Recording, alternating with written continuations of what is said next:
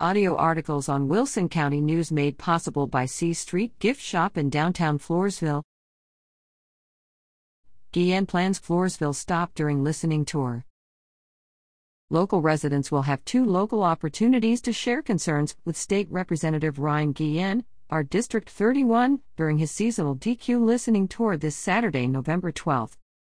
Guillen served 10 rural South Texas counties in the Texas House of Representatives, including Atascosa, Brooks, Duval, Jim Hogg, Kenedy, LaSalle, Live Oak, McMullen, Starr, and Willacy. The new House District 31 includes Brooks, Duval, Jim Hogg, Karnes, Kenedy, LaSalle, Live Oak, McMullen, Starr, Wilson, and Zapata counties.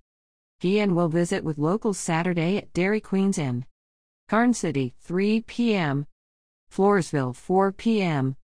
Each time someone shares their thoughts, concerns, or questions, it helps us improve how we serve everyone throughout the district, said Guillen. This provides folks with yet another opportunity to let me know what's on their minds. Guillen was on the November 8 ballot, vying to represent the new House District 31.